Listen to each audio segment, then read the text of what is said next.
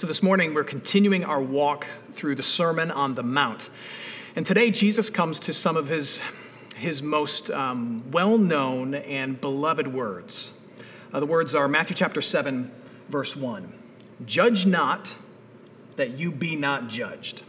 Now, I say that these words are beloved because we live in a day and age that loves this particular verse. It's a verse that even if you're, you're not a Christian, even if you don't go to church much, you probably know, and you are quick to wield as a way of defending yourself against the negative opinion of anybody else. I mean, think about it. You've heard people say it uh, do not judge. There's a Bible verse for that. We, we seem to believe in our day and age that Jesus uses these words to somehow outlaw having a negative opinion of any other person. Uh, in the comments section below, um, just write, uh, write the letter Y as for yes uh, if you've ever heard somebody say, hey, you can't judge me. It's a common attitude these days. And yet, um, what I would assert to you is that to think that Jesus, with this verse, is somehow outlawing any kind of judgment of another person is not only to misunderstand Jesus' words, but potentially to abuse Jesus' words. Because what we'll discover this morning is that exercising judgment in relationships is, is an essential part of life in God's world. It's an essential part of a, of a beautiful and loving relationship. But exercising judgment over somebody else poorly is a quick way to harm a relationship. And that's really my first point that judgment is an essential part of life and love in God's world. Uh, there's three times in this particular section that Jesus uses the word brother. Uh, and what he's trying to convey with that is the fact that, that Jesus wants us in our personal relationships, whether it's a personal relationship in the home, a personal relationship in the workplace, a personal relationship at church, in those relationships that really matter, he wants us and expects us to be exercising judgment around the people that we love and over the people that we love. In fact, I would go so far as to say that Jesus' point here is that you can't love well without judging the people that you love. Uh, a good parent has to judge their kids. Hey, don't play in the street, make a better choice. A good boss has to judge her employees. Uh, that's not the best goal for sales this quarter. Make another choice. Um, a good friend has to judge their friend. Don't wear that on a first date. That's not the best choice, choice to make. Go back in the closet. And a good God has to judge his creation. Just read through the scriptures. God has a whole lot of opinions about who we are and how we live our lives and what we should do and what we shouldn't do. And the reason a good parent judges, a reason a good boss judges, the reason a good friend judges, and the reason a good God judges is because the good parent, the good friend, the good boss, the good God loves the person that they're judging a refusal to judge another person in your life, to have care and concern over the choices that they're making, a refusal to judge is a refusal to take seriously the call to love and serve and care for the people around you. Now, you might say, but Matt, Jesus literally says, judge not. He tells us not to do it, right there in verse 1. Well, I'm going to challenge you on that. Look a little more closely. Does he really say that? I mean, re- read the whole context. Uh, what I would say to you is that Jesus is not outlawing judgment of another, but, but what Jesus is, is outlawing and forbidding is an arrogant and hypocritical judgment of the people around you the kind of arrogant and hypocritical assessment of other people's actions and attitudes that can harm the relationship, an arrogant and hypocritical assessment of other people's actions that, that could in turn be used against you and you wouldn't like it. That's what Jesus is talking about. Uh, the story is told about a, a, powerful Wall Street executive who started dating a, a well known actress and they were out and about uh, eating fancy dinners at nice restaurants. And he decided that he loved this girl and he wanted to marry her. But before he gave her a ring, he wanted to make sure that, uh, that her past was clean and that she was safe to spend the future with. And so he hired a private detective. And he investigated her for a couple of weeks. And a couple of weeks later, he came back with his report and he gave it to the executive. And he said, Her reputation is spotless. except for one thing. In recent weeks, she's been seen around town in the company of a very questionable executive. Very often, when it comes to judgment, we are quick to point out or worry about the problems in somebody else's life, but we spend very little time looking at our own problems and our own sins and our own struggles. And, and that's a big part of what Jesus is talking about here in this famous section of Scripture. Uh, pick up at verse 3. Why do you see the speck that is in your brother's eye, but do not notice the log that is in your own eye? Or how can you say to your brother, Let me take the speck out of your eye, when there is the log in your own eye? You hypocrite, first take the log out of your own eye. So Jesus' point is this that it is, it is crazy for you to point out a flaw in somebody else's life without first reflecting on whether or not you are struggling with the very same thing. You, you know that feeling of, of when a, a parent whose children are crazy suddenly decides to give you parenting advice? Or the person who coughs in their hand and then offers to make you a sandwich suddenly judges the way you're quarantining and dealing with COVID 19? What Jesus is saying is don't be that person. Don't have such a laughable lack of self awareness that you go around pointing out problems in other people that you haven't addressed in your own life. But don't be mistaken. Jesus does want you to notice the issues in other people's lives, and he does want you to speak up. Look again at verse 5. He says, You hypocrite, first take the log out of your own eye, and then you will see clearly to take the speck out of your brother's eye. Jesus wants you to notice and then offer to remove the issues in other people's lives. But what he's saying is this the path to a fruitful confrontation, the path to a loving confrontation begins with personal reflection, with personal confession and contemplation. Followers of Jesus, here's what I want you to know. We earn the right to speak truth to others when we first reflect upon that truth in our own lives. And then, with a humble attitude, knowing our own imperfections and no longer blind to our own struggles, we approach our brother, our sister, our son, our daughter, our friend in love. I mean, think about the last confrontation you had where you were really well intended, trying to point out some problem or some issue, but it was really poorly received.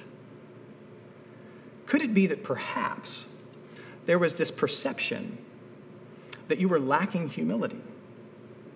Or that you were pointing out an issue in that other person that you were unwilling to address in yourself. Jesus' point to his followers is that that should rarely, if ever, be the case for us. The path to peaceful confrontation begins with personal reflection. Now, the question is once you've done your work and you've reflected on, on your own need for forgiveness and on your own issues, and it is time to, to address someone that you love and point out some issue that you see, how do you do that? And that's an important question for us to ask because so many of us struggle with confrontation. So many people loathe confrontation and difficult conversations. I mean, have you ever met somebody who's like, man, I love, I love Tex-Mex, I love long walks on the beach, and I love confrontation. If you meet that person, run in the other direction. Keep your social distance from them because they're dangerous and crazy if you love confrontation. We, we struggle with confrontation so much that when it comes down to it, most of us make the mistake of saying too little rather than too much because we want the, we want the confrontation to be over with. And so we tend to fall in one of two camps. We, we will just speak the truth or we will, we will just speak the love. We will, we will lay out the truth, all the things that we see that are wrong, and all the things that need to be done to fix it, and then the conversation is over. Or, not wanting to hurt feelings, we will lay out our love and our support and our affirmation for the person, but we never really get around to saying the difficult truth. People tend to be all love or all truth. Uh, which one do you tend toward when it comes to confrontation? Do you tend to be the one who drops truth bombs and then runs away? Or do you tend to be the one who, who really is much, much too soft in the confrontation and really offers very little tangible truth with any teeth on it? Mention in the comments which one you struggle with. Is it truth or is it love? Uh, the reality is that truth without love is oppressive and it can lead to abuse. And love without truth is enabling and it can lead to atrophy in the life of the person that you care about. There was a great movie that came out a couple of years ago called Whiplash, and it's about this abusive band director named Terrence Fletcher, and he was an all truth kind of guy. Uh, one of the famous quotes in the movie is this He says, There are no two words in the English language more harmful than good job. For him, exercising judgment over his students meant one thing it meant screaming the truth about what he saw was wrong. Now, contrast that with how Paul in the New Testament talks about how life change happens among God's people. This is Paul speaking in the book of Ephesians, chapter 4. He says, Speaking the truth in love, we are to grow up in every way into Him who is the head, into Christ. In other words, we mature into the image and likeness of Christ because among us as people, there is truth spoken in love. Truly helpful judgment issued from you to another person that you care about is truth and love. Another way to phrase it is this there, there, are two words that you speak to the person that you love. You speak not only a word of demand, but you speak a word of deliverance. You speak both words of demand and words of deliverance. A word of demand is here's what's wrong and here's what needs to happen in order to fix it. A word of deliverance is here's how much I love you, here's how much I care about you, here's how much I'm willing to forgive you, and here's how I'm going to help you. Truly life changing judgment exercised over somebody else that you care about has both words of demand and words of deliverance. And again, this is implied in Jesus' teaching about the speck in the eye because he says two things should happen. First, you should deal with the specks in your own eye, but then after you deal with your own issues and you make sure that you're approaching your son, your daughter, your spouse with an attitude of humility, not blind to your own issues, when you approach them, you not only notice the speck in their eye, hey, there's, there's something in your eye, but then he implies that you are there helping to reach in and grab it and get it. It's not just demand there's a problem, fix it. But deliverance, I love you. Let me help you. And that, that is transformative judgment exercised over someone that you love. A word of demand and a word of deliverance. And again, we, we all have one that tends to be dominant. Some of us tend to be more demand oriented when we confront somebody else. Many of us tend to be deliverance oriented when we confront somebody else. That's what I struggle with. If I have to confront you, chances are I'm going to be soft on demand, soft on truth, and big on love. And you might walk away going, Man, I know Matt loves me, but I'm not quite sure what he thought the problem was. But truly transformative judgment holds both of those in balance. Jesus wants his church to be people who are who are so deeply convicted about what's right and what's wrong and how much they love somebody else that they will speak up and say, hey, this isn't right, this is broken, this is bad, but also so deeply compassionate that they will say with equal force and equal measure, here's how much I love you, and I am willing to stick around and help. And when we do that, when we do that, we are mimicking the very same love that God gives to us. You see, we don't like to talk about it, but God is a God of judgment. Like I said at the beginning, good parents judge, good friends judge, good bosses judge, and a good God judges too. He cares deeply about the life that you live and the choices that you make, and He has a passionate, holy opinion about who you are And He has a deep longing for you to be the best possible version of yourself. And when you fail and when you fall short, it breaks His holy heart.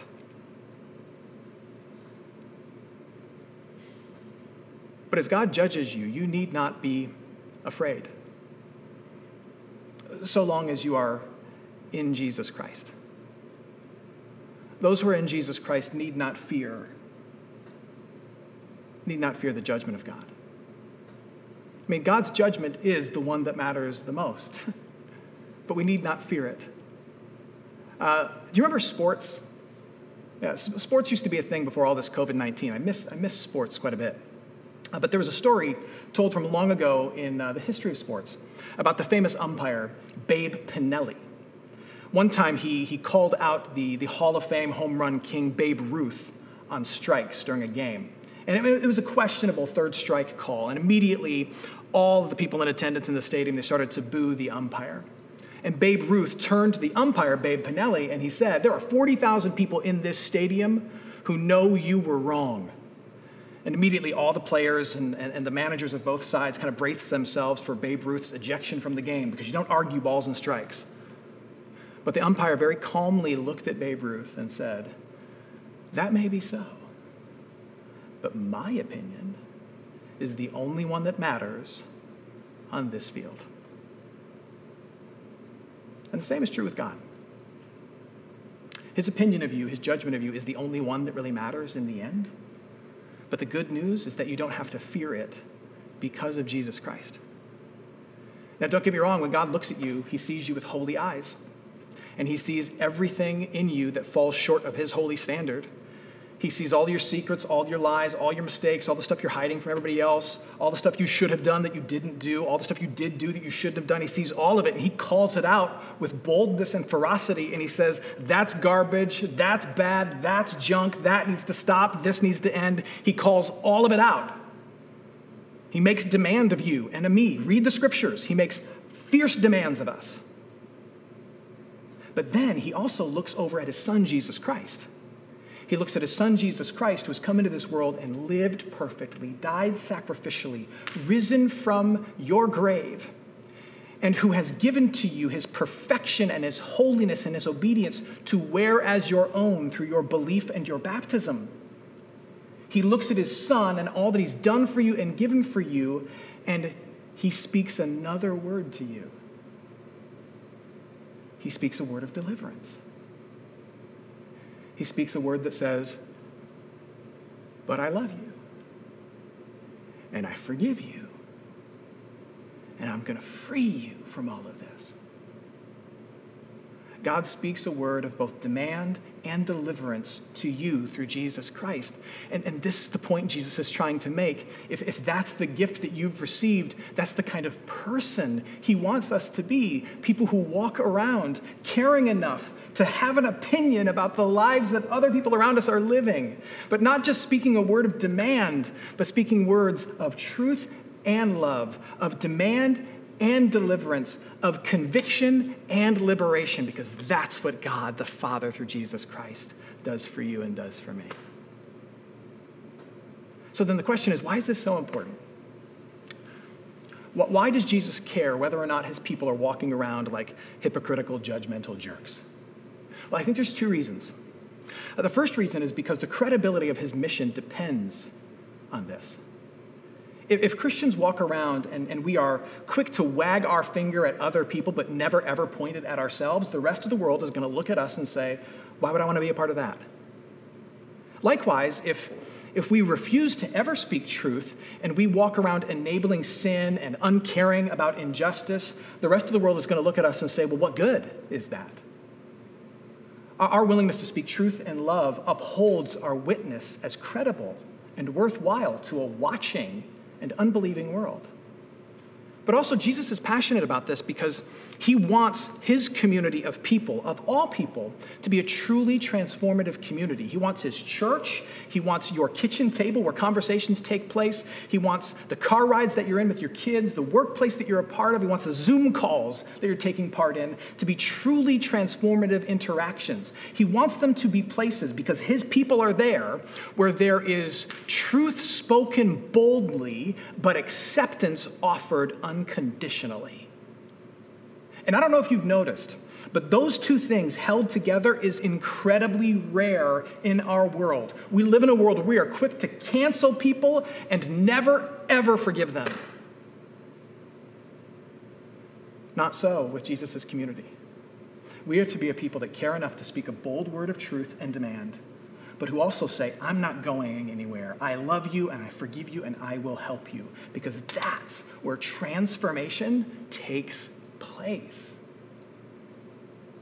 And when you have the opportunity to offer that to somebody, cherish it, take it seriously, because Jesus says that it is a divine gift. Look at how he ends this teaching here in, in verse 6.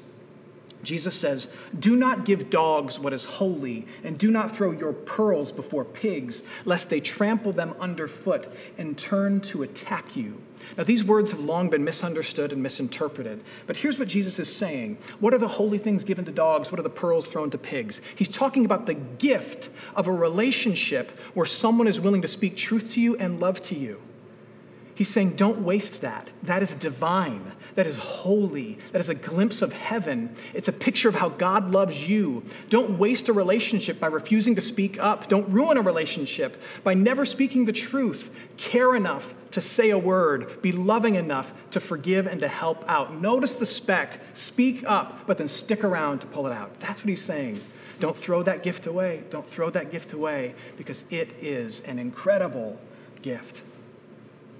Now, when you get that opportunity to exercise judgment in the life of somebody you love, be it your child, your spouse, your coworker, your friend, whoever it is, I want you to do two things. Number one, first things first, I want you to pray. Pray that the Lord would show you your own sins and your own struggles so that you, you do not walk into that conversation arrogant, proud, or with blind spots about your own issues. And then, secondly, reposition your heart. Check your heart and make sure that you have an attitude of empathy. I, I like these words from F.B. Meyer. He's a famous Baptist preacher from long ago. He, he gives us three things to keep in mind when it's, when it's time for us to speak truth to somebody else. The three things are these. He says, First, remember that you do not know how hard that person has tried to avoid the thing you're calling out. Second, you do not know the power of the forces that are at work on him or her. And third, you do not know what you would have done in the same circumstance. Be humble, but be bold. This teaching is so important right now. It's important because this crisis that we're in has us itching to judge. It has us itching to judge the people around us and, and the choices they're making as they, they quarantine and whether or not your sister in law or your workplace or your church is doing it the right way or the wrong way. It also has us itching to judge because we're spending a lot of time in close proximity with our spouse, with our kids, and it's getting annoying and it's getting old and we're noticing things about them that maybe we haven't ever noticed before, and we're seeing things that we would love to call out, and the temptation is to, uh, is to call out all the issues that we see. Uh, the other day, my, my daughter looked at me and she said, Why are you breathing so weird? I'm like, I'm just, I'm just breathing. How am I breathing weird? And she said, You're doing it wrong. I said, Well, what do you want me to do? And she's like, Don't breathe like that. So here's how bad it is at my house I can't even breathe anymore. We are itching to judge. And, and understand, judgment is a good thing, but it has to be done in love. Uh, the story is told of a young couple that moved into a brand new house in a lovely neighborhood. They sat down for their first breakfast, their first morning in their house, and the wife was sitting at the table eating her breakfast. The husband was standing at the kitchen sink looking out the window across the yard at their neighbor. And he took note that their neighbor's house was, was dingy and dirty, and, and even the, the laundry that was out on the line seemed dingy and dirty, like it hadn't even been washed. And he said to his wife, Everything over there is dirty. It looks as if they didn't even clean anything. And the wife just kind of nodded. And then the next day he made note of it again, and the next day he made note of it again. And this went on for about a month until finally he, he was standing at the kitchen table and he took note of what was happening next door and he said, Wow, things are clean. Looks like they finally cleaned everything up. I wonder what happened. And his wife finally spoke up and she said, Well, yesterday I washed our windows. We are quick to judge others. But let us first wash our own windows and deal with our own sins and our own struggles. Look, exercising judgment in relationships is a necessary part of loving others. But let us first examine ourselves, and then let's do so with truth and with love. And in the moment where you, you fail at that demand, know, know that you are delivered. You are forgiven. Amen.